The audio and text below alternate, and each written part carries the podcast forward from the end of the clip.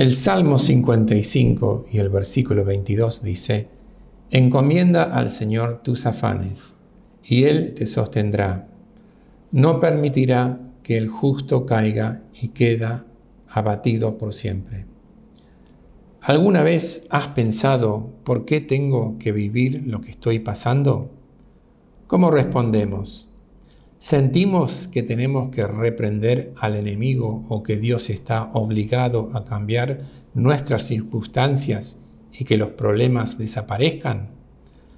Es muy interesante notar que en el hebreo la primera parte de nuestro texto dice, entrega todo lo que Dios te ha dado para vivir. En el cristianismo moderno, Hemos perdido de vista que Dios no existe para nosotros, sino nosotros para Dios. Esto no quiere decir que a Dios no le interesa lo que nos pasa o cómo nos sentimos, ni tampoco que no nos va a ayudar. Nuestro texto luego dice, y Él te sostendrá. El propósito de nuestra creación y redención es vivir con Dios en comunión y dependencia sobre él. Acudir a Dios solo cuando lo necesitamos hace que no podamos conocer y experimentar el amor y gracia de Dios, porque lo vemos a Dios como alguien que está simplemente para ayudarnos cuando las cosas están mal. Las promesas de Dios se aplican a los justos, a los que por la fe en el Salvador han recibido el perdón de pecados y confían en Jesús para su salvación. Dios es un Dios de pactos. Es fiel en cumplir su palabra y promesas a sus hijos. Pero esto no significa que los hijos de Dios no sufren los mismos problemas y dificultades que otros. Dios, sin embargo, promete que no permitirá que el justo caiga.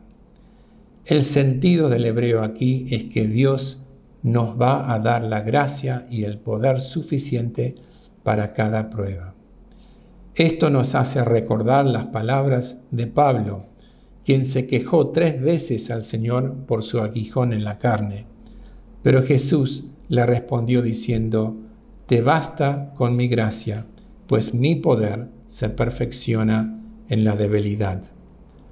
Tenemos que aprender a fortalecernos en el Señor sabiendo que Jesucristo venció al mundo, al diablo y al pecado, y que somos más que vencedores por medio de quien nos amó y dio su vida por nosotros. Nuestro texto termina diciendo que las pruebas de la vida no son para siempre. Quizás necesitamos pedirle a Dios sabiduría y discernimiento para entender que debemos aprender y en que quiere que crezcamos para ser fuertes y maduros, capacitados para vivir nuestra fe y para glorificar a Dios y ser de bendición para otros.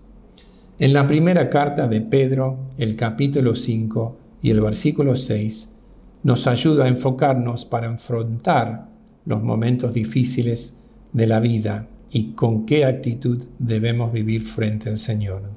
Dice, Humíllense, pues, bajo la poderosa mano de Dios, para que Él los exalte a su debido tiempo. Depositen en Él toda ansiedad, porque Él cuida de ustedes.